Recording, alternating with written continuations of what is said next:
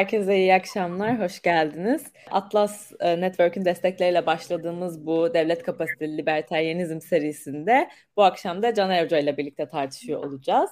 Kendisinin 2 tane yazısı şu ana kadar bu proje kapsamında sitemizde yayınlandı. Onu Daktilo 1984'ten ulaşabilirsiniz. Biz bugün ilk kısmıyla başlayacağız. Hoş geldiniz hocam, nasılsınız? Hoş bulduk, iyiyim. Siz nasılsınız? Ben de iyiyim, çok teşekkür ederim. Böyle hani aslında izleyenler için de bence olacak, sürekli çok bu programın iyi tarafı şu oluyor. Türkiye gündemi hep o kadar yoğun ki bazen böyle alıp çok başka yerlere, daha felsefi tartışmalara götürüyor olmak güzel geliyor. Hani programın içinde olanlar için öyle, bence izleyenler için de öyle oluyor. Şimdi hocam, ilk yazınızdan ben başlamak istiyorum. İlk çıktığında okumuştum, bugün tekrar üstünden mi geçtim? Bizim şimdi devlet kapasiteli libertarianizmi tartışırken aslında tarihsel olarak çok geriye bir gitmemiz gerekiyor galiba. O yüzden şöyle bir Great Depression, ekonomideki bu yeri nedir, toplumda neleri değiştirdi ve neler yaşadık sonrasında, isterseniz bir onu anlatarak başlayalım. Tamam. Şimdi büyük buhran, Great Depression 1929 yılında Amerika'da başlayan bir şey. Sonra giderek dünyaya yayılan bir kriz, ekonomik buhran. Ve tarihin gördüğü en büyük buhran. Eşi benzeri de yok. Eşi benzeri olması nedeniyle de zaten daha da böyle bir ilginç gelen bir şey. Çünkü serbest piyasanın çalışmadığına dair hikayelerden bir tanesidir. Ama eşi benzeri de yok başka. Yani onun büyüklüğüne neden böyle diye de hep bir tartışma konusu olmuş bir olaydır. Sebeplerine girmeyeceğim. Çok o kısmı tartışmalı ve karmaşık bir şey. Ama sonucu itibariyle çok daha önemli bana kalırsa. Sonucunda olan şu: büyük bir buhrana giriliyor. Ve bu büyük buhran sonrasında bu buhran uzun sürüyor. Yani 1929'da başlayan buhran, ekonomik kriz diyelim ya da 1933'e kadar devam ediyor ve çok ağır bir şekilde devam ediyor. Bu kadar uzun sürmesi de aslında bazı şeyleri sorgulatıyor. O sorgulatılan şeyin başında da acaba serbest piyasa kendi kendini regüle edemiyor mu? Yani kendi kendini düzeltemiyor mu? Kendi başına bıraktığınız zaman acaba bu krizden çıkamayacak mı tartışmalarını beraber götürüyor. Çünkü çok uzun sürüyor. Yani normalde serbest piyasa sisteminin savunucuları şunu düşünür ki arada bir krizlere girilir fakat bu krizlere devlet müdahale etmesin. Kendi kendini düzeltir. Self-correction denen o şey oluşur. Fakat bu oluşmuyor bir türlü. Bunun oluşmamasının nedenlerinde de burada Friedman'ın bir makalesi var. Schwarz'da yazdığı 1960'ta. Onların çıkarttığı şey aslında para politikasının yanlış yönetilmesi ve para politikasının yanlış yönetilmesi sonucunda da bu krizin uzamasını söylüyor. Orada bir güven problemi yaşanmaya başlıyor 1929'dan sonra. Bu güven problemi bankacılık sektörüne yansıyor. Bankacılık sektörüne güven problemi oluşunca mudiler paralarını bankaya yatırmamaya başlıyorlar veya sigortasız olan, yani paranızı çekmek istediğinizde bankada para olmaz, banka batarsa tüm paranız gidebilir. Buna karşı bir sigortanız yoksa orada bir risk vardır. Güven problemi oluşur. Bu tarz böyle sigortasız bankalarda falan özellikle bir güven problemi oluşuyor ve bankalar mecburen daha böyle likite çevrilebilir şekilde insanların paralarını tutuyor. Fakat bu sefer de kredi vermemeye başlıyor. Kredi piyasası da genişlemeyince bu sefer de piyasada talep düşüyor. Talep düşünce de ne oluyor? İşsizlik artmaya başlıyor. Zaten yüksek bir işsizlik var 1929'dan gelen ve sonraki yıllarda devam eden bir işsizlik problemi ortaya çıkıyor. Bir yandan da talep oluşmayınca da fiyatlar aşağıya geliyor ve borçluluklar yüksek olduğu için de fiyatlar aşağı gelirken borçluluk yüksek olursa insanlar borçlarını ödemekte zorlanır. Normalde aslında borçları en iyi ödeme yöntemi fiyatların enflasyon yüksek olduğu dönemdedir. Bugün mesela bir ev kredisi çekseniz bunu şu an insanlar nasıl yapmaya çalışıyor? Ben bir kredi çekeyim, fiyatlar artar, gelirler artar, zamanla bu olur. Taksitler erimeye başlar. Bunun tam tersi bir durum oluştuğunda, fiyatlar düşmeye başladığında borçluluğumuz bu sefer tam tersi oluyor. Dolayısıyla böyle bir girdaba giriyor ve bu girdaptan bir türlü çıkılamıyor. Böyle bir kendi kendini tekrar eden bir duruma dönüşüyor. Ve bu da şeyi sorgulatmaya başlıyor. Bu piyasa sisteminin aslında krizlerden kendi kendine çıkamadığına dair bir takım sorgulatmalara yol açıyor ve o dönemlerde de tabii kriz çok uzun süre sürünce ve üretim çok daralınca ve işsizlik inanılmaz artınca alternatif fikirler yeşermeye başlıyor. Acaba bunun daha başka alternatiflerine mi gidelim? Almanya'da o dönem baktığınız zaman 1930'larda Hitler dönemi gelmiş, Nazizm var. İtalya faşizm, bir yandan o yeşillenebilir mi korkusu başlıyor. Bir yandan şeye bakıyorsunuz, Rusya tarafına, Sovyetler Birliği tarafında Stalin var. Stalin biraz daha güçlenmeye başlıyor çünkü bu serbest piyasanın bunlar alternatif şeyleri. Japonya'da daha militarist bir yönetim anlayışı geliyor. Dolayısıyla bir aslında serbest piyasaya karşı bir güven problemi oluşuyor. Serbest piyasanın sorunu çözemediğine dair bir güven problemi oluşuyor ve alternatiflere bakılmaya başlanıyor. Amerika tarafındaysa bunu New Deal denen işte Roosevelt zamanında işte 1934'ten itibaren falan daha fazla kamu müdahalesiyle ekonomiyi toparlayalım deniyor. Yani bunu biz kendi haline bırakırsak olmuyor, krizden çıkamıyoruz. Bizim kamu olarak, devlet olarak buna müdahale etmemiz gerekiyor. Aslında serbest piyasanın en uygulandığı yerlerde ya da yani en uygulandığı ne kadar doğru bir terim tartışılır tabii ama serbest piyasa kendi haline bıraktığımızda özellikle bu tarz krizlerle karşılaştığında yani günümüzde de baktığımızda yani serbest piyasada pek çok kriz var. Covid sonrası serbest piyasa ülkeleri dediğimiz pek çok ülkede bu Avrupa'nın bazı ülkeleri olabilir. Tamam bazılarında sosyal devlet çok ağırlıklı ama piyasa genel olarak serbesttir yani. Bazı sektörlere ayırdığımızda ya da Amerika'ya baktığımızda Covid sonrası dönemde çok ciddi krizler görüyoruz ve aslında burada devlet ne kadar müdahil olacak tartışması bugün de doğuyor yani. Burada ne yapılmalı ve hiç baktığımızda hiçbir devlette çok da durup aman izleyelim hiçbir şeyde karışmayalım mı? Bugün de aslında çok görmüyoruz. O yüzden bunu karşılaştırmalı da belki akılda tutmakta fayda var diye düşünüyorum. Hı hı. İşte orada bu devlet müdahalesi geldiğinde de bu sefer libertaryenler bundan rahatsızlık duyuyorlar. Çünkü onlar işte kamu müdahalesi olduğu zaman durumun daha da kötüye gideceğini düşünüyorlar. Kamu bir şeye müdahale ederse o kötüyse daha da kötü olur diye düşündüklerinden bundan rahatsızlık duyuyor. Bu nedenlerden bir tanesi. İkinci bir nedenleri libertaryenlerin rahatsızlık duymasının biz kamuya güç verdiğimiz zaman, kamunun ekonomideki rolünü artırdığımız zaman ki New Deal bunun bir kısmının geçici olduğunu söylüyordu. Yani bu krizden çıkmak için geçici bir şekilde bir takım düzenlemeler, regülasyonlar yapmamız gerekiyor diyordu.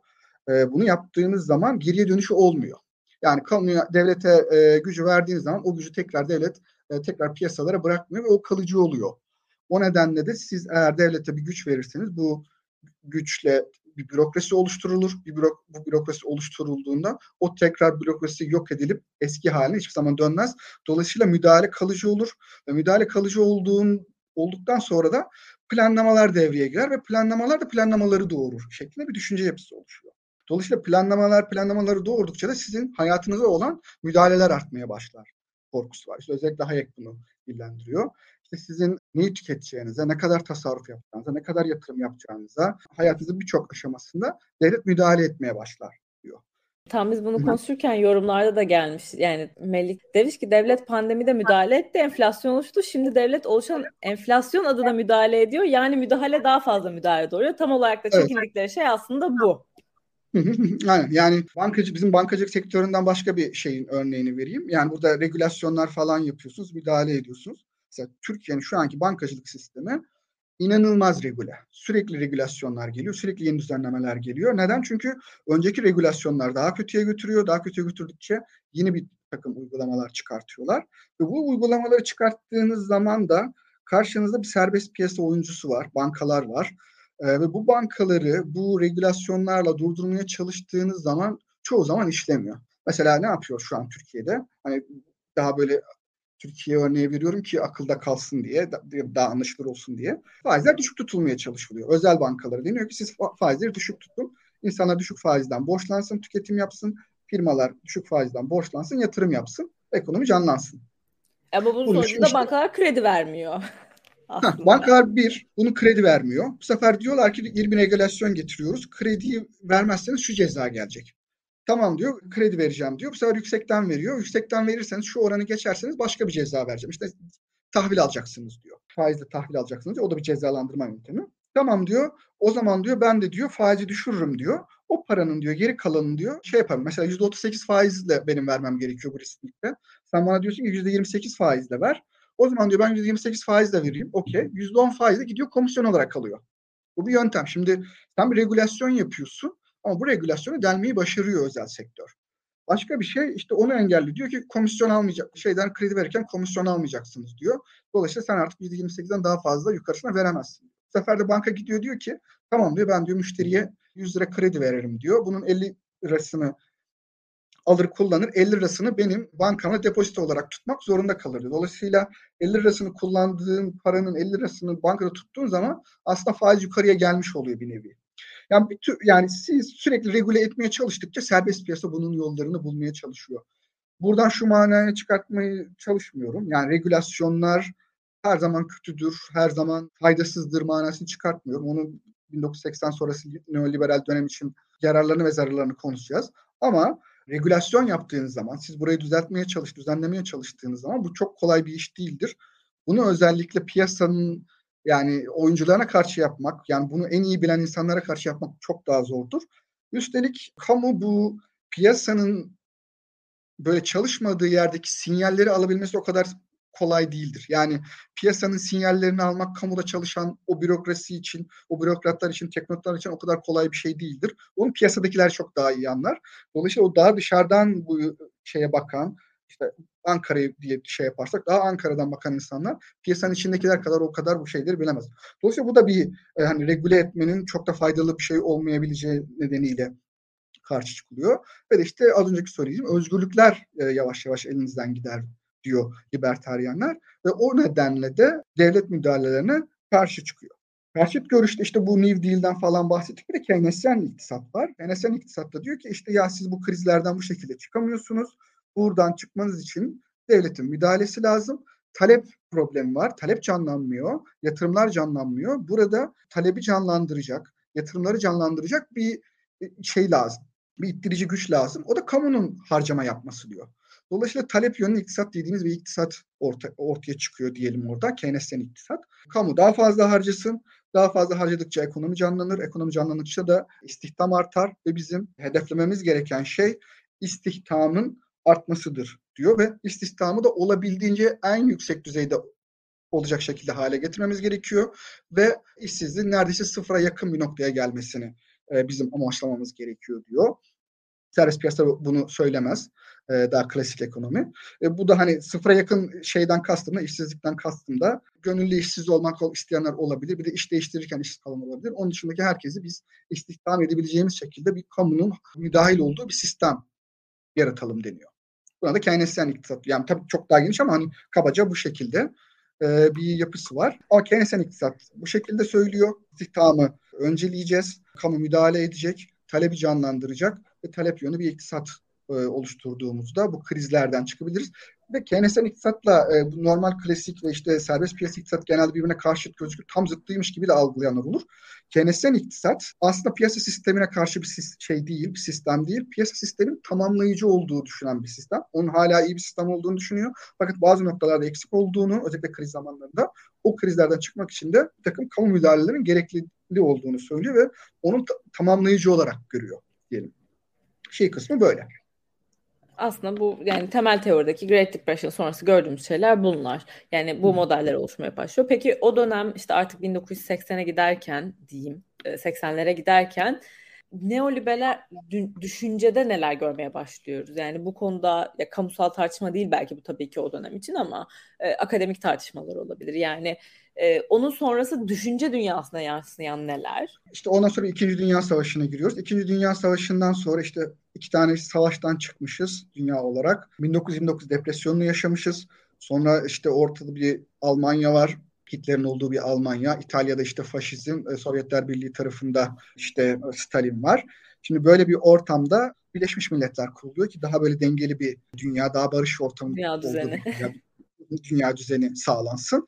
Diğer tarafta da Bretton Woods ikizleri denen daha böyle karma ekonomi sisteminde sistemi dengeleyecek, ödemeler problemi yaşayan, ödemeler dengesi problemi yaşayan ülkelere katkıda bulunacak IMF kuruluyor. Ve altyapı projeleri için de Dünya Bankası kuruluyor. Böyle bir sistem var ve bir yandan da 45 sonrası dönem, 44-45 sonrası dönem diyebiliriz. Keynesyen iktisat uygulanmaya başlanıyor dünyada. Yani daha talep yönlü, kamunun çok daha müdahil olduğu ve işte istihdamın ön plana çıkarıldığı, asıl amacın istihdam olduğu bir piyasa yapısı ortaya çıkarılıyor ve enteresandır mı diye bilmiyorum. Bu işte 44-73 arası bir 30 yıllık dönem aslında dünya tarihinin de büyüme açısından ve refah açısından en iyi dönemi olarak kabul edilir. Biz serbest piyasa falan savunuyoruz, ediyoruz ama diğer tarafta böyle daha refah devletinin olduğu, daha kamunun müdahale ettiği bir dönem var.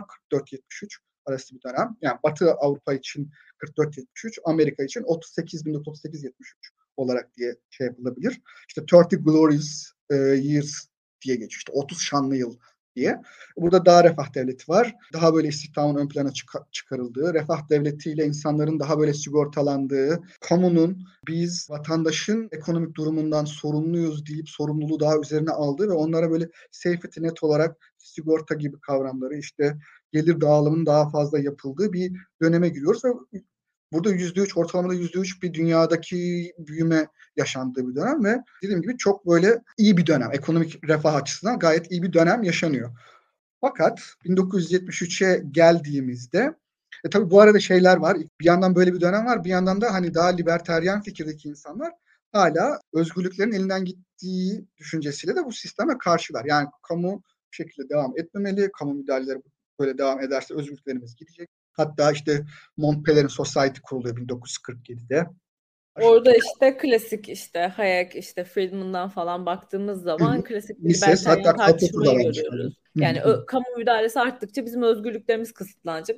İkisi arasında tercih yapacaksak biz özgürlükleri seçiyoruz gibi bir yaklaşım var aslında ama bunu ben bunu hep düşünürüm yani. Hani ekonomik boyutta biraz değişebiliyor durum ama bana şey geliyor yani böyle hiç kamu müdahalesi olmayan özellikle Great Büyük Buhran gibi yani şu gerçekten çok yıpratılmış dönemler sonrasında hiç müdahale edilmeyen bir toplumda da kimse gerçek özgürlüğünü yaşayabiliyor mu? O da ayrı bir soru bence.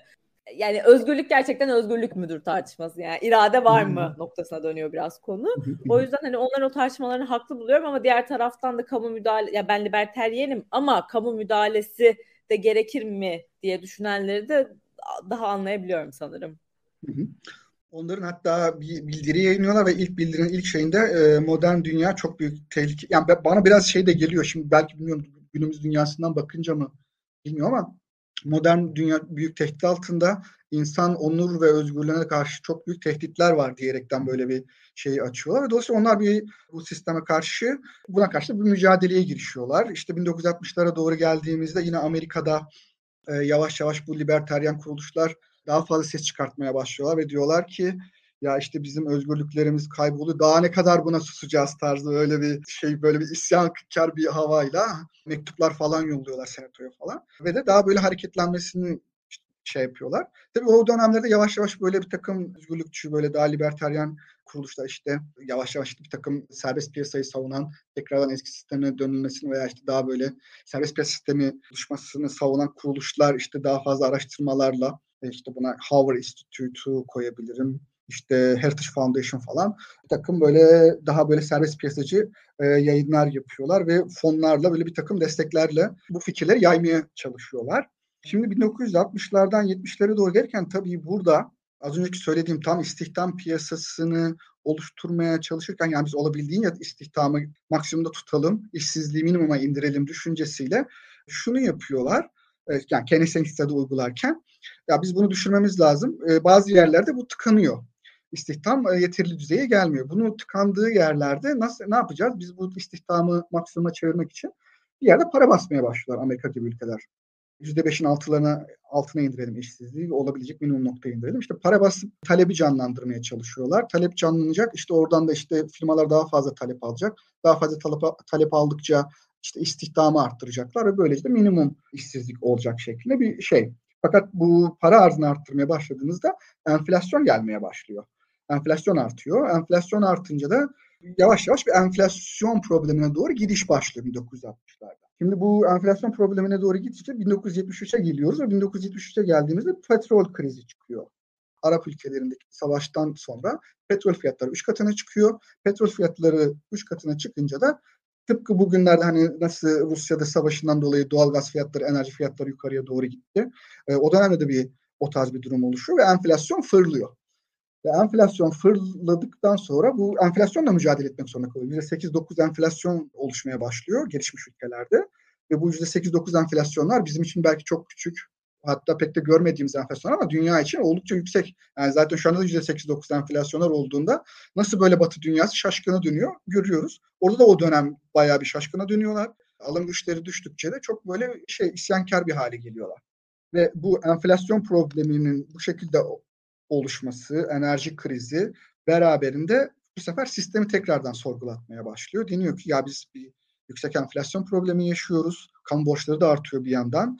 Biz bu sistemden acaba vazgeçsek mi demeye başlıyorlar. Yavaştan yavaştan da bu sistemi terk etmeye başlıyorlar ve bizim aslında neoliberal dediğimiz o düzenin tohumları yavaş yavaş burada atılmaya başlanıyor.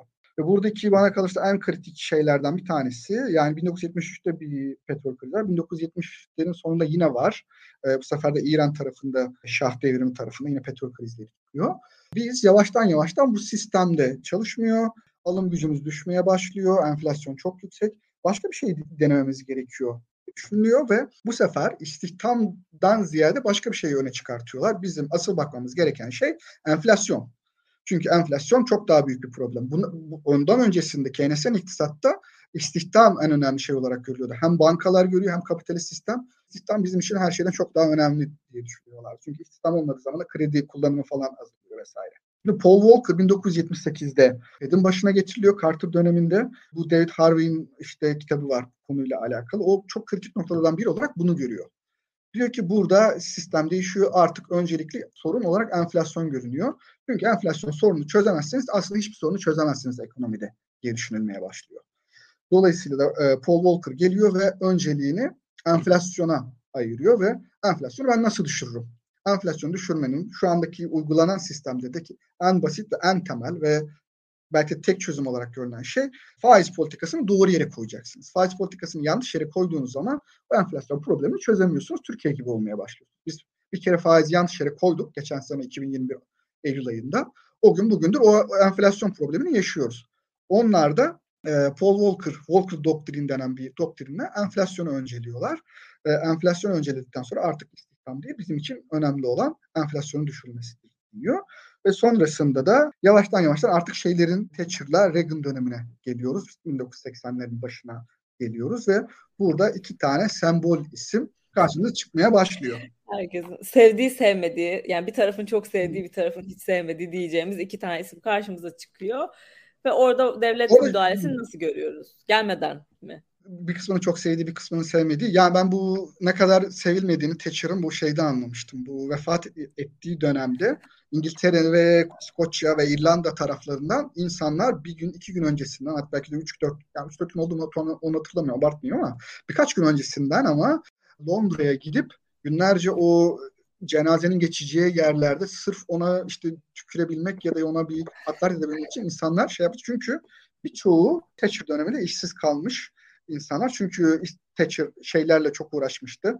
Sendikalarla ve bir takım maden işletmelerinin kapatılması, onların daha böyle regüle edilmesi falan vesaire. Onlar çok uğraştığı için oradan bir sevinme noktasında Thatcher hakikaten sembol isimlerden bir tanesi.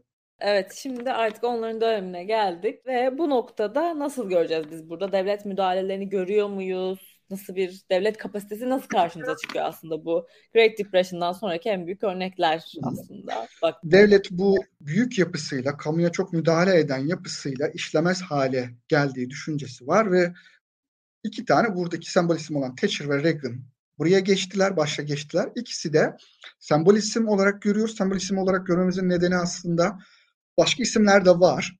Mesela Pinochet de bence neoliberalizmle özdeşleşen isimlerden bir tanesi. 1970'lerin başında o darbeyle gelip sosyalist Salvador Allende'ydi. Onu indirip bir takım böyle neoliberal politikalar uyguluyor. Boris Yeltsin'e diyenler var. Onu gördüm. Neoliberal diye biraz tuhaf geliyor ama daha Clinton falan diyenler var. Bu iki ismi diğerlerinden ayıran şey bunlar hakikaten bu neoliberal denen düşünceleri hakikaten benimseyen insanlar. Yani bunun gerçekten de bir çözüm olduğunu düşünen. Bazen iktidarlara bakarsınız, yöneticilere bakarsınız. Bunun doğru bir çözüm olmadığını düşünür ama başka bir çare göremez. Bu neoliberal politikayı uygulayabilir. Bazen tam tersi olur. Uygulamak ister ama devletin başına geçtiğinde bunu yapamaz. Ya burası çok daha farklıymış diye düşünür. Uygulamaz. Bu insanlar hakikaten bunu çok özdeşleştirmişler kendileriyle. Özellikle Reagan tarafına falan baktığınızda General Electric'te aktörlüğü bırakıp General Electric'te çalışmaya başlıyor ve ondan sonra Hayek hayranı falan bir adam oluyor 1950'lerde falan. Sonra Kaliforniya valisi olduğu dönemlerde de biraz böyle bir magazinsel tarafına da gireyim. Kaliforniya valisi olduğu dönemlerde de şeyin hayalini kuruyor. İşte Roosevelt hayranı, yani New Deal'ın uygulayıcısı Roosevelt'in çok büyük bir hayranı. Çok nefret etse de onun fikrinden, yani kamuya müdahale etme fikrinden nefret etse bile onun hayranı, onun gibi böyle çok daha iyi, çok böyle dayanıklı bir sistem kurmak istiyor. Ve bunun da neoliberal düşünceyle, neoliberal fikirlerin uygulanmasıyla olabileceğini düşünüyor. Ve Kaliforniya valiliğinde de bunun bir takım şeyleri de uygulamaya başlıyor. Sonra da başa geçtiğinde de bu neoliberal denilen politikalar uygulamaya başlıyor. Ne o politikalar diye sorarsanız, kamu bütçesinin azaltılması. Yani daha az vergi toplayalım, daha az harcamalar yapalım, daha az regülasyonlar yapalım. Yani deregüle edelim piyasayı. Bu şekilde özellikle bu üç politika, işte özelleştirmeler yapalım, kamunun işte payını düşürelim. Bu şekilde politikalar uygulayalım deniyor. İşte serbest ticaretin serbestleştirilmesi var. Washington Konsensus'ta da beraberleştiriliyor. Bu politikaları uygulayalım diye düşünülüyor. Dolayısıyla da tekrardan biz aslında regülasyonların kaldırılmaya başlandığı, daha az piyasaya müdahale edildiği, kamunun yavaş yavaş çekildiği, daha az vergi toplamaya başlıyor. Özellikle zenginler tarafında daha az vergi toplayalım düşüncesiyle piyasadan çekildiği bir döneme giriyoruz. Keza aynı şey Thatcher'da da görülüyor. O da çok benzer bir şekilde uygulamalar yapıyor. İşte devletin kullanmadığı arazileri İşte insanlara verelim, onlar daha iyi çalıştırır. Tabii burada yine bu biraz daha eskiye dönersek 1960'lardan itibaren Thinking Like an Economist diye bir kitap var. Orada bunu çok güzel anlatıyor. Rand Corporation gibi kuruluşlar yavaş yavaş daha böyle liberal fikirleri Washington'da iktidara gelmek istemeyen iktidarda olanlara bir takım liberal fikirleri aşılamaya çalışıyorlar. O aşılamaya çalıştığı fikirlerden bir tanesi de verimlilik artışı. Verimliliği biz arttıralım ve insanların refahı artsın. Yani bizim refahımızı etkileyen en önemli faktörlerden bir tanesi verimliliktir. İnsanların eğer verimliliğini arttırmazsanız, insanlar yıldan yıla hep aynı miktarda üretim yapabilirse, aynı kapasiteyle üretim yaparsa bizim refahımız artmaz. Biz aynı miktar insanla daha fazla üretim yaptığımızda bizim refahımız artar. Dolayısıyla bizim aynı miktarda insanla daha fazla üretim yapabilmemiz için verimliliğimizi arttırmamız gerekiyor diye düşünüyorlar. Dolayısıyla verimliliği arttırmamız için de yapmamız gereken şey, kamu burada verimliliğin önünde engel, verimlilik ve etkinliğin önünde engel. Dolayısıyla biz bu bürokrasiyi kaldıralım, olabildiğince azaltalım, daha az müdahale edelim, kamuyu küçültelim ve böylelikle de daha verimli bir ekonomiyi uygulamaya başlayalım diyor. Buna hakikaten çok inanılmaz şekilde inanıyorlar. Bu yüzden zaten de there is no alternative diye Thatcher'ın bir sözü de var. Dolayısıyla bu verimliliği ön plana çıkartıyorlar. Tabii şimdi verimliliği bu şekilde ön plana çıkarttığım zaman yavaş yavaş bizim bu devlet kapasitesi kavramı tartışması da benim özellikle yazı konumla da alakalı olarak gündeme gelmeye başlıyor. Acaba verimliliği arttıralım, kamuyu küçültelim derken devletin kapasitesini azaltıyor muyuz? Azaltıyorsak bu buna değer mi? Tartışma biraz burada aslında, bu ikinci yazıda özellikle.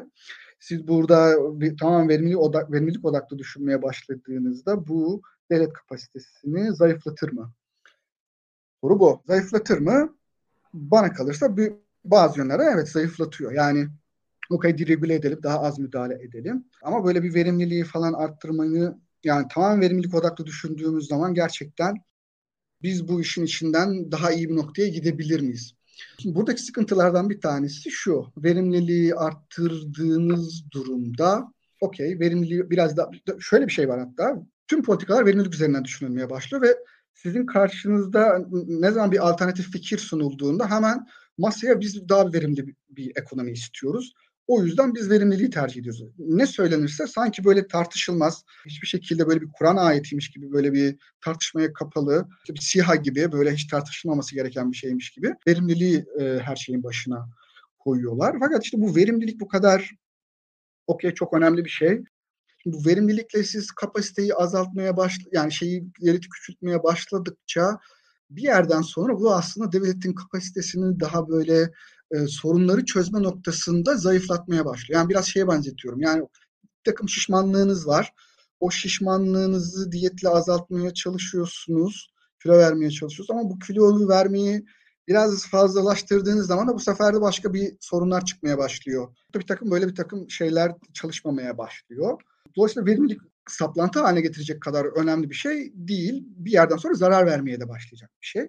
Onun dışında, verimlilik dışında şu var. Şimdi siz kapasiteyi azalttığınız durumda bugünden baktığımızda görebildiğimiz, o dönemde çok fazla fark edilmeyen bir takım başka problemler. Piyasa bir şeyleri çözemiyor. O çözemediği şeylerden bir tanesi mesela dışsallık problemi. Dışsallık problemi nedir? Bir iktisadi aktörün veya bir ekonomik aktörün ekonomik bir aktivitesini yaparken kendisiyle direkt alakalı olmayan başka bir aktör, başka bir firma ve benzeri şeylerden etkilenmesi ve karar alırken o etkinin de etkisi, ya o etkiyle karar alması durumu. Üçüncü bir parti. Buradaki verebileceğimiz en iyi örneklerden bir tanesi iklim krizi. İklim krizi bizim aslında artık yavaş yavaş davranışlarımız, artık değil yani belki de çok daha uzun süre oldu, davranışlarımızı, ekonomik karar almamızı, sadece ekonomik değil yaşamsal kararlar almamızı aslında bizim kendi kararlarımızla alakalı olmayan üçüncü partiler, işte şirketler kaynaklı olarak veya işte yani bizde de alakalı var tabii de, özellikle bu çevreyi kirleten şirketleri kastediyorum. Bunların yaptığı çevre kirliliği sonrasında bizim artık yaşamımız kötüye gidiyor ve iklim, çok büyük bir iklim kriziyle karşı karşıya. Sizin çok daha ilgili olduğunuz bir alan benden muhtemelen. Bugüne bundan baktığınızda buranın çok regüle olmayan bir piyasa olduğunu görüyoruz ve o dönem 80'ler döneminde aslında bu çok da önemsenen bir konu değil.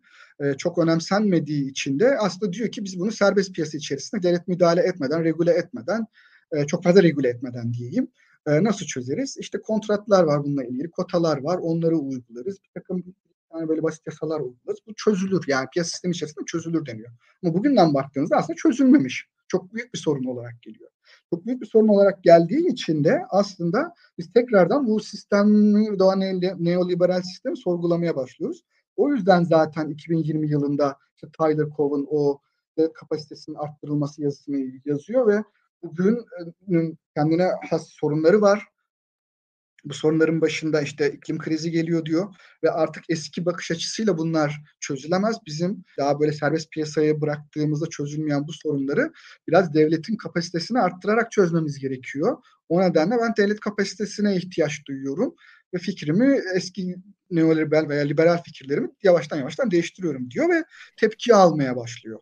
Aslında yazıda da sen söylüyorsun, iklim o dönem için bir örnek olarak veriliyor ama geldiğimizde işte pandemi de bunun bir örneğiydi. Ya iklim konusunda ben bazen böyle libertaryen arkadaşlarla biraz tartışırken konuşuyoruz. Ya diyor ki hani zamanında izin verilmiş bir ruhsatlama yöntemi, nedeni bir üretim modeli var.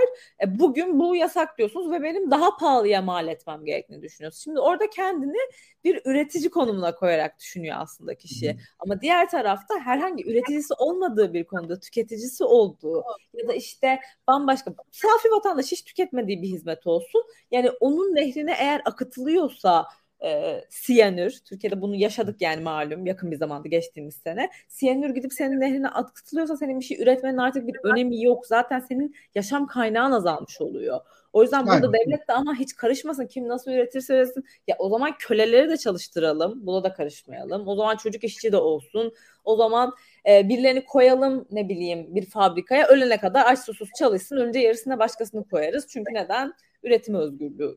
Buna döner konu aslında ama hani onu söyleyince çok radikal oluyorsun, diğerini söylediğinde yani karşı çıkılabilir gibi oluyor. Burada aslında serbest piyasa sisteminin bir şeyi daha, burada eksikliği ortaya çıkıyor. Serbest piyasa sistemi diyor ki fiyatlar daha doğrusu tüm mevcut bilgilerin hepsini yansıttığı durumda serbest piyasa sistemi iyi işler diyor. Peki biz bu fiyatlara baktığımız zaman tüm bilgiler, mevcut bilgiler o fiyatları yansıtıyor mu diye baktığımızda aslında fiyatlarda o şeyleri göremiyoruz. Yani az önceki o söylediğiniz örnek tam bunun güzel örneği aslında. Aslında fiyatlama doğru çalışmadığı için biz bir takım ürünleri ucuza alıyoruz şu an. Ve aslında bu ucuza almamız da aslında olması gereken fiyattan çok daha ucuza aldığımız için de çok daha büyük bir sorunu beraberinde getiriyor. Yani bugün neyi söyleyeyim? İşte mesela Çin'den aldığınız bir 30 TL'lik tişörtü, çok uygun fiyata aldığınız 30 TL'lik tişört aslında doğru bir fiyatlamanın ürünü değil. Çünkü böyle devam ettiğinizde, siz 30 TL'ye almaya devam ettiğinizde bir yerden sonra o üretim kalmayacak.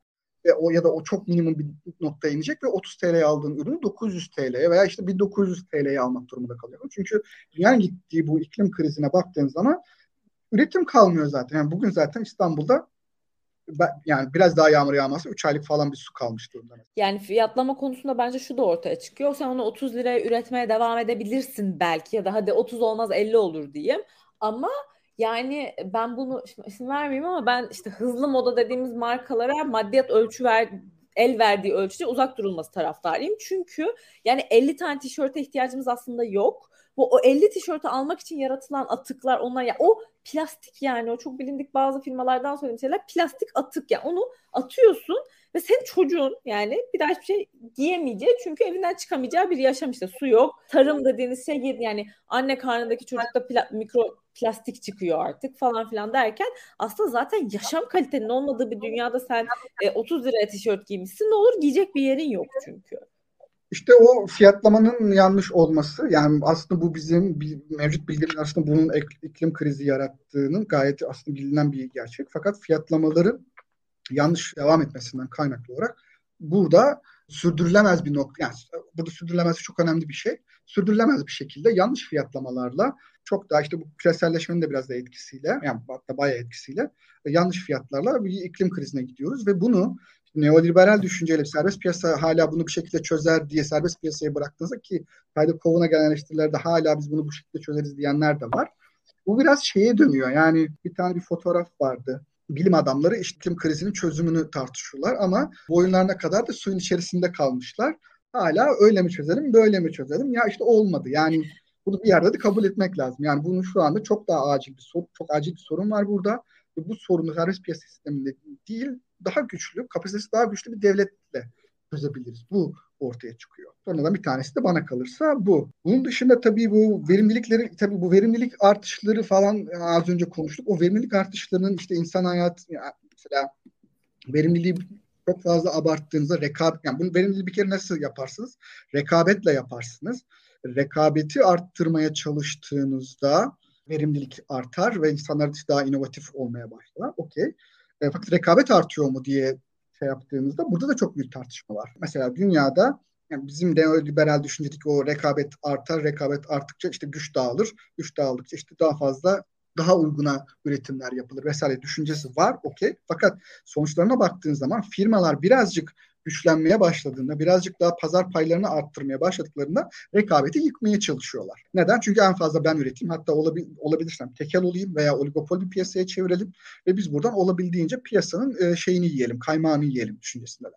Burada da devletin bu kapasitesinin eksik olduğunu ve yeterince düzenlemeler yapılmadığı için aslında arzu edilen o rekabetçi piyasanın da gerçekleşmesinde bir takım sorunlar olduğunu görüyoruz ve onun için de eğer rekabeti sağlamak istiyorsan ve rekabet üzerinden verimliliği sağlamak istiyorsan yine kamuya ihtiyaç duyuyorsun belli noktalarda ve onun kapasitesinin artması gerektiğine dair bir sonuç mesela ben ortaya çıkartıyorum. Bu da başka bir noktası. Onun dışında bir şey daha var. Eşitsizlik sorunu. Yani 1980 sonrasında, yani tabii ki bu liberal düşüncenin çok önemsediği bir konu değildir. Liberaller eşitliği çok önemsemezler. Şeyler de daha böyle sosyalist veya işte o benzer fikirdeki daha kamu müdahalesinin olduğu, daha dağıtımcı fikirdekilerden pastanın büyümesini çok önemsemezler. Şimdi burayı okey, önemsemeyelim diyelim, varsayalım. Eşitsizlik diyelim ki şey daha böyle ahlaki, işte bu Bospek'te yaptığınız yayından yola çıkarak söyleyeyim. Daha ahlaki taraftan baktığımızda eğer bir firma meşru yollardan pazar payını arttırıyor ve olabildiğince yüksek karlar elde ediyor ve eşitsizliğe yol açıyorsa bunda bir sorun görmeyebilirsiniz. Çünkü meşru yollardan mı yaptı yoksa başka yollardan mı, illegal yollardan mı? Eğer meşru yollardan yaptıysa bu benim için sorun değil diyen liberaller var. Okey, ahlaki açıdan doğru olabilir, sıkıntı yok. Fakat dünyanın bu şekilde eşitsizlik devam ettiğinde bu sürdürebilir miyiz? Benim bunda bir şüphelerim var. Yani özellikle 1980 sonrasında bu vergilerin özellikle bu en zengin kesimden düşürülmesi, %70'lerden %20'lere düşürülmesi ve devamında işte bunların daha az rekabet edebileceği ortam oluşturulması, finansallaşmanın başlaması, bunları bu insanların çok daha zengin olmasına işte, ve dolayısıyla eşitsizliğin artmasına ve aynı ülke içerisinde çok birbirinden çok uzaklaşmış, birbirinden çok daha dengesiz bir yapıda bir topluma götürüyor. Fakat bu toplum bu haliyle sürdürülebilir mi? Bu eşitsizlik bu hale devam ederse bu sürdürülebilir mi?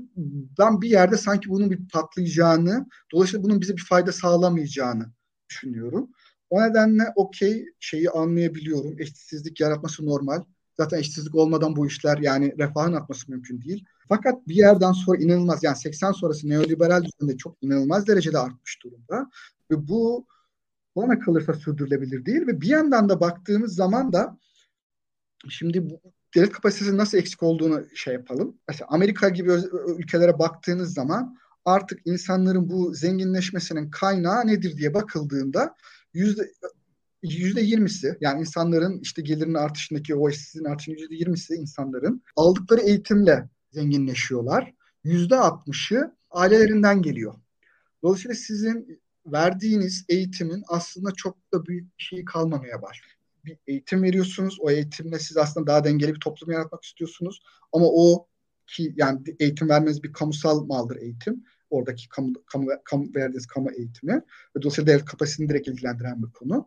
Bunu vermediğiniz zaman, yeteri kadar vermediğiniz ve sistemi başka bir noktaya götürdüğünüz zaman insanların ailelerinden gelen zenginliğiyle zenginleşmeye başladığı zaman orada aslında devlet kapasitesinin zayıfladığını, devletin kamu eğitiminin iyi vermediğini ve iyi kamu eğitimi vermediğinden dolayı da fırsat eşitliği yaratamadığını, fırsat eşitliği yaratamadığı için de zengin ailelerin daha zengin çocukların olduğu ve zenginle fakir arasındaki, zenginle yoksul arasındaki farkın gitgide açıldığı bir şeye geliyoruz.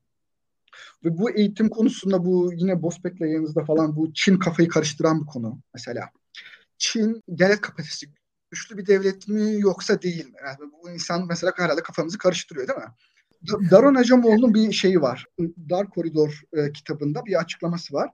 Şeye baktığınız zaman, Çin'e baktığınız zaman işte daha güçlü bir şey var orada. Bir yönetim var. İşte Komünist Parti var. Komünist Parti'yi çok fazla itiraz edemeyeceğiniz, askeri gücü de yüksek, daha otoriter, daha güçlü ve daha böyle lidersel özellikle sergileyebilen bir yapı var. Dolayısıyla devlet kapasitesini daha böyle sağlayabileceğiniz bir ortam var gibi gözüküyor diyor.